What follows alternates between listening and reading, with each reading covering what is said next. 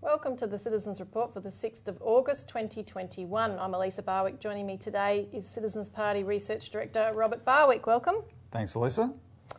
And on today's show, the super swindle exposed, where we're going to talk about the rort that is a major feature of our superannuation system. And secondly, the foreign interference scandal nobody's talking about. And we're going to discuss how Australia has buckled to pressure from two foreign governments to put up a law that will jeopardise our international diplomacy and relations. Now, before we get started, don't forget to hit the like button, subscribe, and hit the notification bell so that you're alerted of new shows. Uh, and also share it, this information as widely as possible. And if they want more information on what we talk about, you click on the eye in the corner of the screen.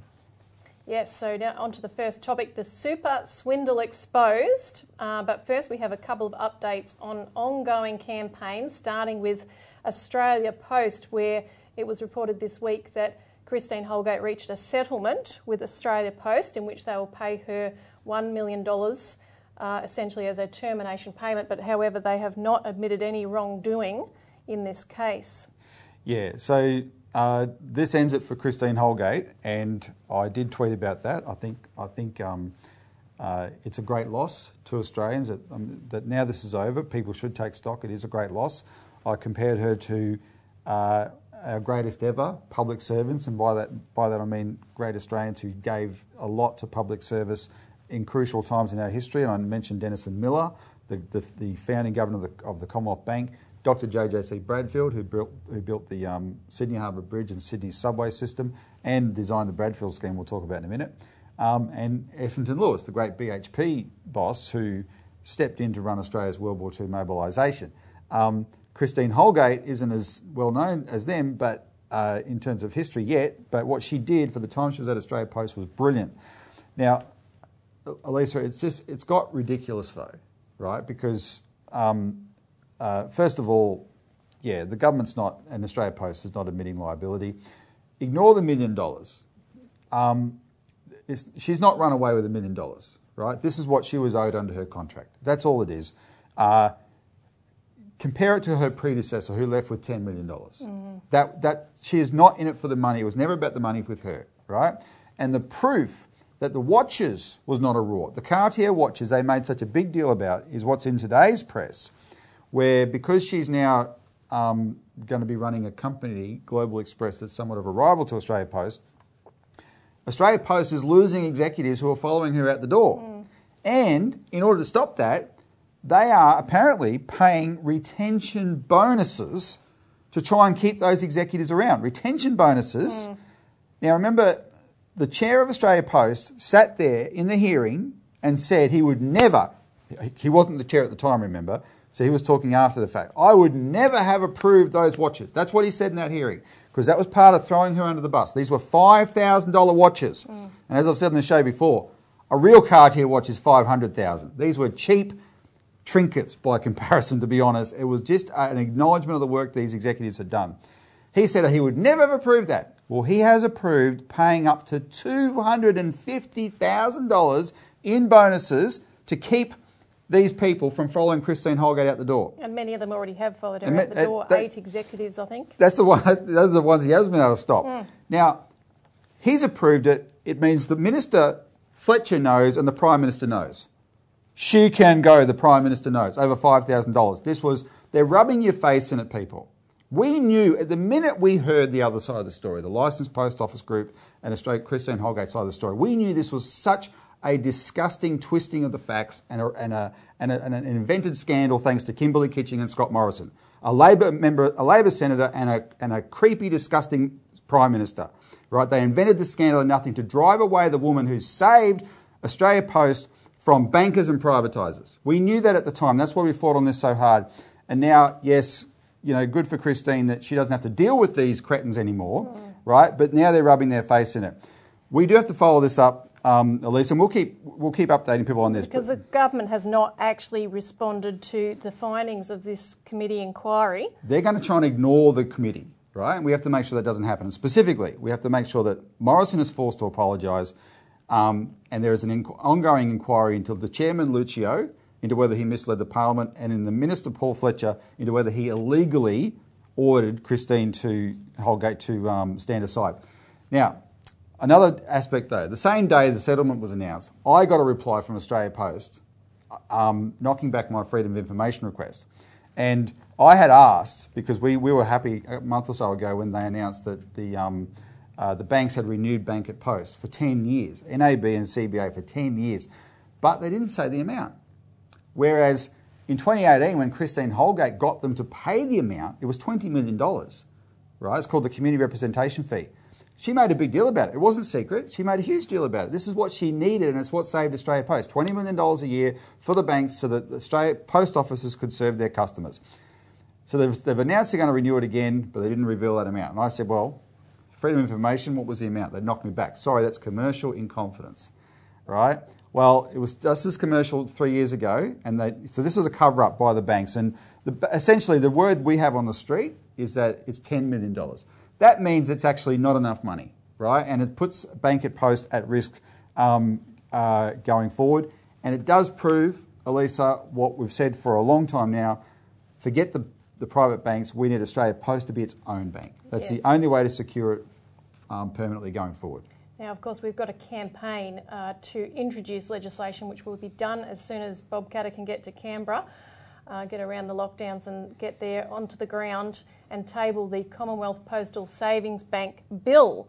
Uh, and as our regular viewers will know, we've been campaigning to get a groundswell within local councils across Australia to endorse a resolution calling for that CPSB bill. Now, last week we reported that the Narrabri Shire passed a resolution. Uh, this week we can report that the Banana Shire, which is in around the Rockhampton region of, of Queensland, Biloela and those places. Uh, Yep, so they have also passed the same resolution. Now, there was excellent coverage, um, and I'm not sure if we showed last week, but the Narrabri Courier actually had some really good coverage on uh, their passage of the bill, so we'll put that up for you to see. But the Rocky Bulletin also ran coverage of uh, the Banana Shire's passage. Uh, and that's on the Courier Mail's website, so that was really good coverage. they cited councillors and various of their comments regarding the absolute necessity, things like the fact that banks have closed in Theodore, Moura, and Baralaba. Some of those towns don't even have ATMs, which, as one councillor pointed out, could be in the post offices. And Elisa, we, we've lately we've been citing this new online regional um, news service called The Regional by Dale Webster, who has been uh, uh, auditing and check and, and finding out where, where bank closures have been happening. Um, and so she's just got an update now that um, people can go to her website and see it. But basically, she's she's reporting that since 20, the beginning of 2021, regional Australia has lost 95 big four bank branches. Right, it's just happening um, faster and faster, and it often happens without notice. Just pulls the rug out from under these these communities, and that's why people are getting motivated to get behind this campaign. The other good thing about the Rocky Bulletin coverage, they said this motion was originally brought to the council after the Australian Citizens Party approached the council for support of the Postal Savings Bank. So follow the little I and go to our campaign page where you can get a copy of that resolu- resolution. Send it to all your local councillors and ask them to table this. Yeah, get other people that's to do right. the same. Th- th- this is in your hands. I mean, th- this is a popular idea. You just got to you just got to bring it to the attention of your local people. It's right? not hard to get their support, councillors. actually. They Yeah. they people love this policy, but um, and most parliamentarians like the policy. It's just there's this you know the banks are very powerful in Australia and they've, they're controlling the Morrison government um, and a bunch on the other side. We've got to break through that with this grassroots support, and this is brilliant. If, if we can get most of the councils in Australia to pass this resolution, it'll become overwhelming for Parliament. Yeah, and the other big breakthrough this week is the licensed post office group had their meeting and they also endorsed this resolution. They voted on it and they also resolved to write to every local council in Australia recommending that they take this approach. So that's Yeah. brilliant. Um, now, one other thing I want to mention is the possibilities that are un- unleashed really by postal banking and the extension of that of our proposal for a national credit bank. Uh, the kinds of projects that we could be building in Australia to restore trust in our government that they actually have an intention to, you know, get people back to work, as they continue to say, but never follow up on with projects like the Bradfield scheme, and we've just put out an excellent short four minute video elaborating on what that would do to transform this country. So you can watch that on our YouTube show, and I highly recommend you do. Now, onto the superannuation swindle. Before you go, Lisa, given that was the update before the main story and it's taken that long, it shows you all the things we're up to at the moment. yeah, so onto the main story. Um, now, we covered this topic on superannuation some weeks ago where we played a clip of uh, LNP Senator Gerard Rennick, who raised a critical issue about superannuation which does not get anywhere near enough attention. And I just want to uh, play again a short uh, 30 second clip from that speech. There's this bit of a deal going around with all the investment funds in the world that if you invest in another country, you don't have to pay tax. We've got a classic one here, Section 855 of the 97 Act, that basically says if you're a foreigner and you invest in non-real assets, right, you own less than 10 per cent of it, you don't have to pay capital gains tax on it, right? Now that's, an, that's to appease. We have foreign investment funds invest here, invest here. Uh, you know, our funds invest offshore and they, uh, offshore. They all give each other tax breaks. And, the, and, then basically you've got base erosion profit shifting, where all the wealthy fund managers make all the money, pay themselves bonuses because they don't have to pay tax, and the worker is the one who has to pay for it. So, Lisa, what Senator Rennick is essentially describing there is what we call financialisation. And this, he's, he's zeroing in on a certain aspect of it in relation to silver, but basically it means financialisation is an economy that just punish, passes money back and forth. But the global pension fund system is based on this rort. Mm. And it's a feature of the system where um, these funds are so big and everyone values foreign investment Oh, it's so important to have foreign investment, right? Now, we've got $3 trillion in super. We don't need a cent of foreign investment. We could, we could fund ourselves many times over. But oh, we, we crave foreign investment. So the Canadian pension funds, and you can tell about it, you know, they say, oh, we'll invest in Australia, and our, our, our super funds go invest over there. And both types of investment get a tax break. Yeah. Right? So, and so they're not actually contributing any extra than we could contribute ourselves, but the net effect is they're ripping off the tax, tax man, yeah. which is us. So we elaborate in an article in this week's Australian Alert Service, which you can contact us for a copy of. Um, that's called Superannuation is a gold mine for global tax dodgers. That the Income Tax Assessment Act 1997 exempts a foreign resident from capital gains tax under certain conditions. So that's why they're doing this kind of arrangement with the money going back and forth. So what Australia has seen in terms of our super is a flood of money heading offshore. Um, a lot of these large super funds also directly invest in the Cayman Islands, for instance, to dodge tax in that way as well. So there's multiple ways that they're breaching the system.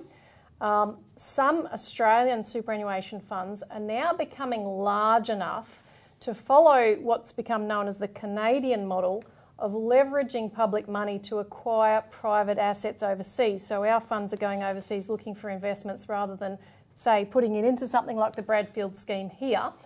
Um, and an article in the Financial Times talked about this Australia's pension titans set to storm private capital markets, uh, where our uh, Aussie super funds are going to looking to invest overseas. And in fact, there's another article in this Australian Alert Service which talks about how uh, our super funds are being suckered into the US, the, this bipartisan US infrastructure program that's been announced, which is pitiful. Pitiful. It's yeah. like a trillion they need, dollars. They need $8 trillion of infrastructure just to come up on, to speed, and they're only going to put up a trillion dollars. Um, but th- this is partly because our former fi- finance or treasurer, treasurer Joe Hockey has been.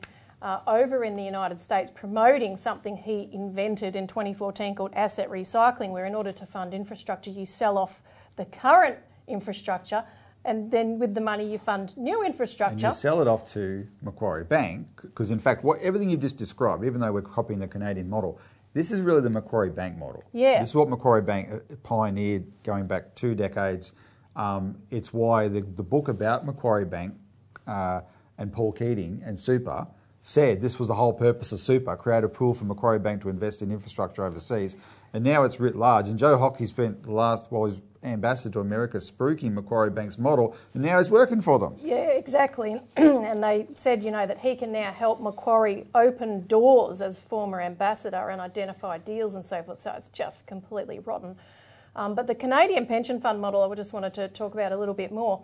Um, PSP Investments, which is a Canadian Crown pension fund, is now one of the largest private owners of water rights in the Murray Darling Basin.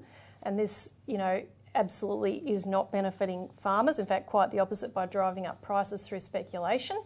You have Ontario Teachers Pension Fund, which last week revealed its bid to purchase Spark Infrastructure Group, which manages electricity infrastructure assets. They've bid for 70% of Optus telecommunications towers. Um, they've just acquired a childcare company, and you know the list goes on. They've also set up an Australian subsidiary, um, which has purchased more orchards this year, and they made purchases of orchards across the country in previous year, almonds and things like that. Then you've got the Mounties, the Canadian Mounties Fund, buying up farmland galore across the country. Um, now, so Australian super funds are beginning to copy that model. Um, BlackRock and Vanguard, these big financial management firms from the United States have swept up a lot of our super investment over the years. Um, and uh, there's government moves to actually allow them to access our supermarket to manage super, superannuation funds even more easily to bypass um, the difficulties of foreign firms obtaining Australian financial service licences. Um, but Australian funds are now saying that they've reached the scale where they can have their own in house investment teams rather than having to go to these foreign firms um, because there's so much money in Australian super. Um, this is a very, very lucrative field. Now, fortunately, there is, has been a call for an inquiry by Tim Wilson um, into the concentration of share market ownership by firms like BlackRock and Vanguard. Um, but this is a massive um, ball of wax here which has to be unwound. And one of the things we covered a few weeks ago in the alert service is how one aspect of this is that um, uh, these foreign funds, including BlackRock, but also foreign pension funds, have started to uh, extort Australia and say, you need our foreign investment. And I say we don't because we've got plenty of our own money. You need our foreign investment. We won't invest in you unless you take this action, XYZ, on the big issue is climate change, right? You must do this or we won't invest in you. And it's, it's, part, it's, it's extortion um, because we don't need their money in anyway, right? But, it's, but BlackRock actually, it invests other people's money, but it, it, it, it takes control of these shares of big corporations and starts dictating what they should do. And it's a big part of the, what you have. This is what a financial dictatorship looks like. Because this, this, this is outside the normal rules of democracy right? Yeah. Where a, a, policy that a government couldn't pass because the public don't want it, a corporation can say our shareholders want it. Oh, your, your shareholders really? Are they the average man and mum and dad in Australia? Hmm. No, they're the biggest. They're, they're this company called BlackRock, right? And then the, then it happens anyway through that means. That's anti-democratic, and this is what a financial dictatorship looks like. Also, Elise, I have to mention this. Um, because what you described with the, with the international flow of our super going over there, their pension funds coming here, it costs the tax office money, right? They're, they're losing out on revenue because of this exemption. Um, that's one area that, that, where the, which is costing the tax office money. The total amount of lost revenue for the current just Australian superannuation system, because there's tax breaks involved in it, is $40 billion. And then on top of that, the, the, all the, the people who manage all the super mm. in Australia charge $30 billion in fees to mm. do that, right? That adds up to more than, the, than, than a proper age pension would, would add up to. Yeah, exactly. Right? And the purpose of superannuation when it was introduced uh, was not this kind of speculative bubble. Well, let people watch what the purpose was. So if you're if you're if you're a young person, you wouldn't have seen this before, but this is um, Bob Hawke in 1990 in election ad for the 1990 election, explaining to Australians what this wonderful new superannuation system would do and pay close attention to this one minute ad.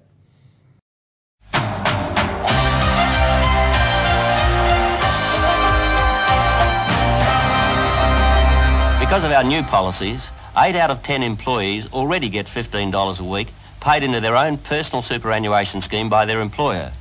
Now it doubles to $30 a week, saved for your retirement by your boss in schemes that cover ordinary workers and part-time workers for the first time. It's a savings scheme that will be good for you and good for your country. Superannuation is building a massive bank of savings for investment in Australia's export and other productive industries. Every dollar saved helps finance Australia's development without foreign debt. And our superannuation program for all workers means that when you retire, you will do so with dignity of financial security. That's the sensible direction for Australia to take. Authorised by R. Hogg for the Australian Labor Party, Canberra. So, uh, what is it? 31 years later, roughly, um, that hasn't come true. Quite We're- the opposite. We're in more foreign debt than ever. It's not funded industry in Australia. Right. I mean, in terms of we don't, we don't have industry anymore for all intents and purposes, a little bit left, etc. It hasn't been the boom that they said it was. And then you've got to look at this, Lisa. Then he says, oh, dignity and retirement. It doesn't even fulfill that. In fact, it's worse. And so here's the question that we'll end on this. Is this system we've got, given that's what they promised and compared to what we've got, where, and, and you know, there's an alarming statistic in Australia where a growing number of people closing in on 50% are retiring without owning their own homes. Hmm. So they retire and they're still having to pay off their home or rent. That's terrible because if you're trying to live on a, some kind of pension or superannuation pension and have that huge expense still, hmm. it really destroys your living standard. Would we be better with this system or if we didn't have superannuation where instead of that, you, everybody had an adequate age pension? You had your own private savings. You could do what you like with them on the side. Go, you know, save hard. Do that. Do it yourself. But you know you're going to have an age pension, and we had kept the banks under control all these years, so we didn't have a property bubble. In other words, you were still, like in the 80s, able to buy a home that was four times your income, rather than a home that's 15 times your income. You will never pay back, right? So that people, you know, 90%, 95% of people who retire retire own their own home. Wouldn't that be a better system than what we've got? And that's that answers the question as far as I'm concerned. Yep.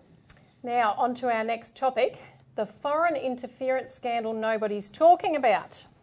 Now, this week, Except us today.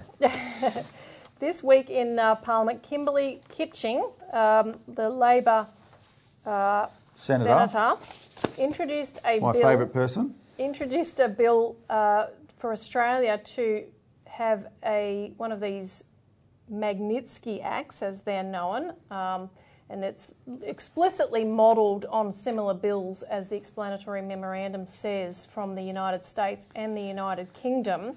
And what this is about is imposing. It would give us Australia the power to impose sanctions on uh, certain individuals in certain countries that are the targets of Anglo American foreign policy, uh, i.e., Russia and China, under the pretext of human rights abuses, even though those particular individuals haven't broken any Australian law and Yep. there's been no due process involved in those charges against There'll be no, you know, they won't need evidence and they won't need due process. So, Lisa, this is one of those more obscure things that happens in Parliament that nobody would ever pay attention to unless we were exposing it. All right, we will put a link um, as we speak right now. There's a on YouTube. There's a documentary called "The Magnitsky Act Behind the Scenes" mm. that's right now available on YouTube. I don't know how long it will be.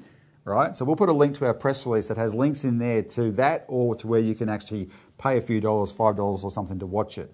Because if you actually want to know about Australian politics, watch this documentary. Because the first point to be made about this bill that she's put up, it's based on an outright lie. The, the story of Sergei Magnitsky, as told by Bill Browder, who's a con man, an international con man, is an outright lie. But Bill Browder got to come to our parliament and, or, or testify to, the, to an inquiry that people like all the China haters were on this inquiry. Kimberley Kitching, Andrew Hastie, all the all the little Wolverines, um, as they call themselves, leave their claw marks that we talked about last week, claw marks around Parliament.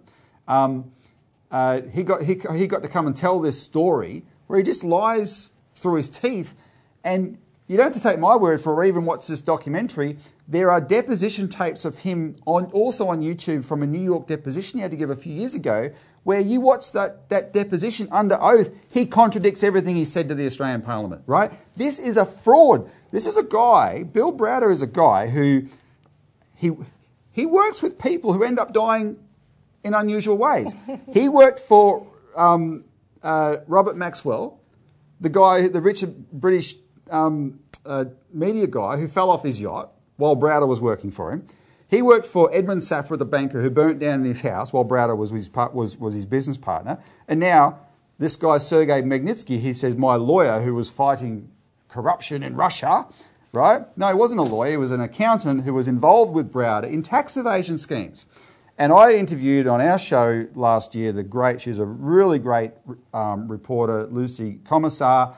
She went to a, an event in 2000, long before Browder became a celebrity, because this happened in 2009. She went to an event in Moscow in 2000 because she was, she was she was an investigative reporter. She was hunting down corruption, mm. the tax evasion system through offshore tax networks, etc. She goes to Moscow. She goes to a, an event hosted by a law firm, and at that law firm, they're handing out a piece of paper promoting the Panamanian law firm Mossack Fonseca. Well, that's what the Panama Papers was about. Mm. And at that meeting, handing out Mossack Fonseca was Bill Browder, spruiking his garbage, and she gets up and challenges him, right, publicly in front of everybody. And so this woman's been on his case for a while. And that's all just swept aside by our parliament. They let him sit there and say, we need this law. And what he's actually doing, he has his own agenda because it, the law allows him, what, when he got it passed in America, um, it was used to sanction a whole bunch of Russian officials, including the Russian tax office officials who were investigating him. that was, that's his ulterior motive. However, the reason the Americans passed it, and now the British have passed it, and the Canadians have passed it, and if you know Five Eyes, that's three of the Five Eyes, and they said to Australia and New Zealand, you've got to pass this too, right? So we've done it under orders.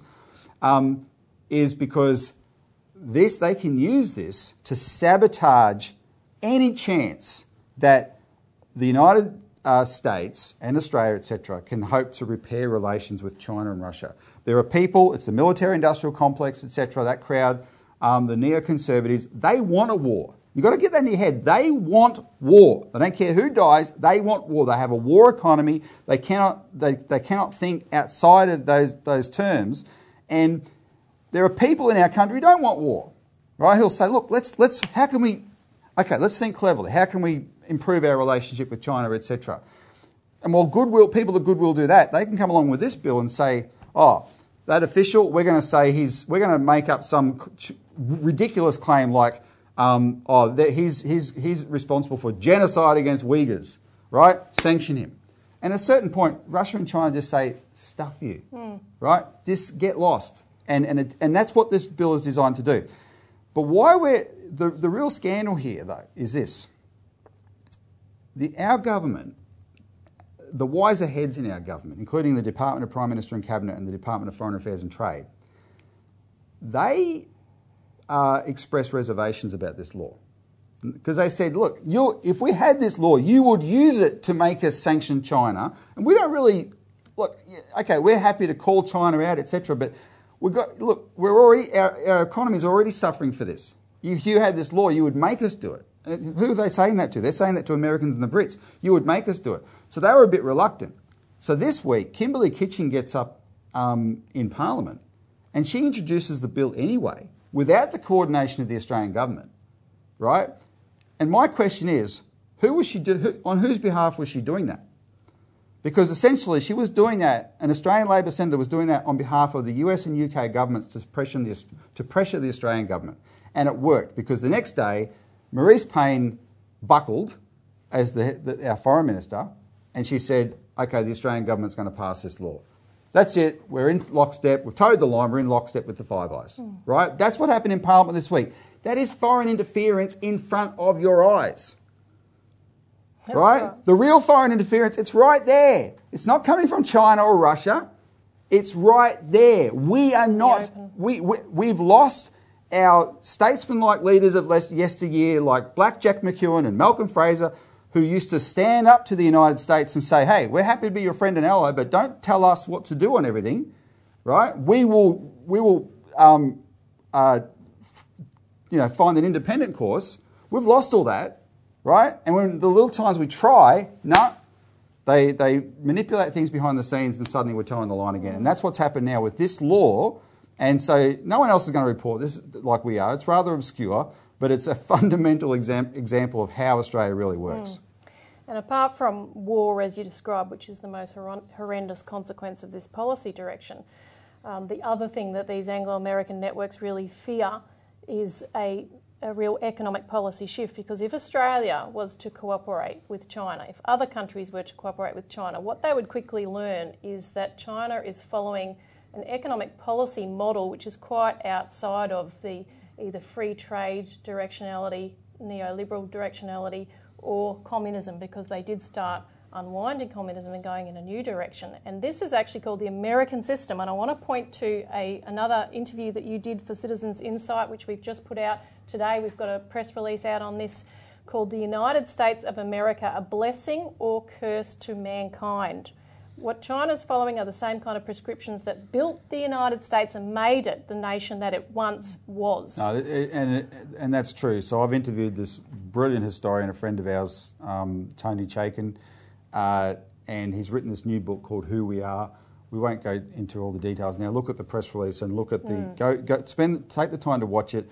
He's the one who proposed the title, um, the, the United States of America, a blessing or curse to mankind. Because what he what there's there's a reason America's the most dominant country in the world because it it, it, it you know the, through sheer hard work it became that through an, an economy that nobody could match, and the pinnacle of that was World War II.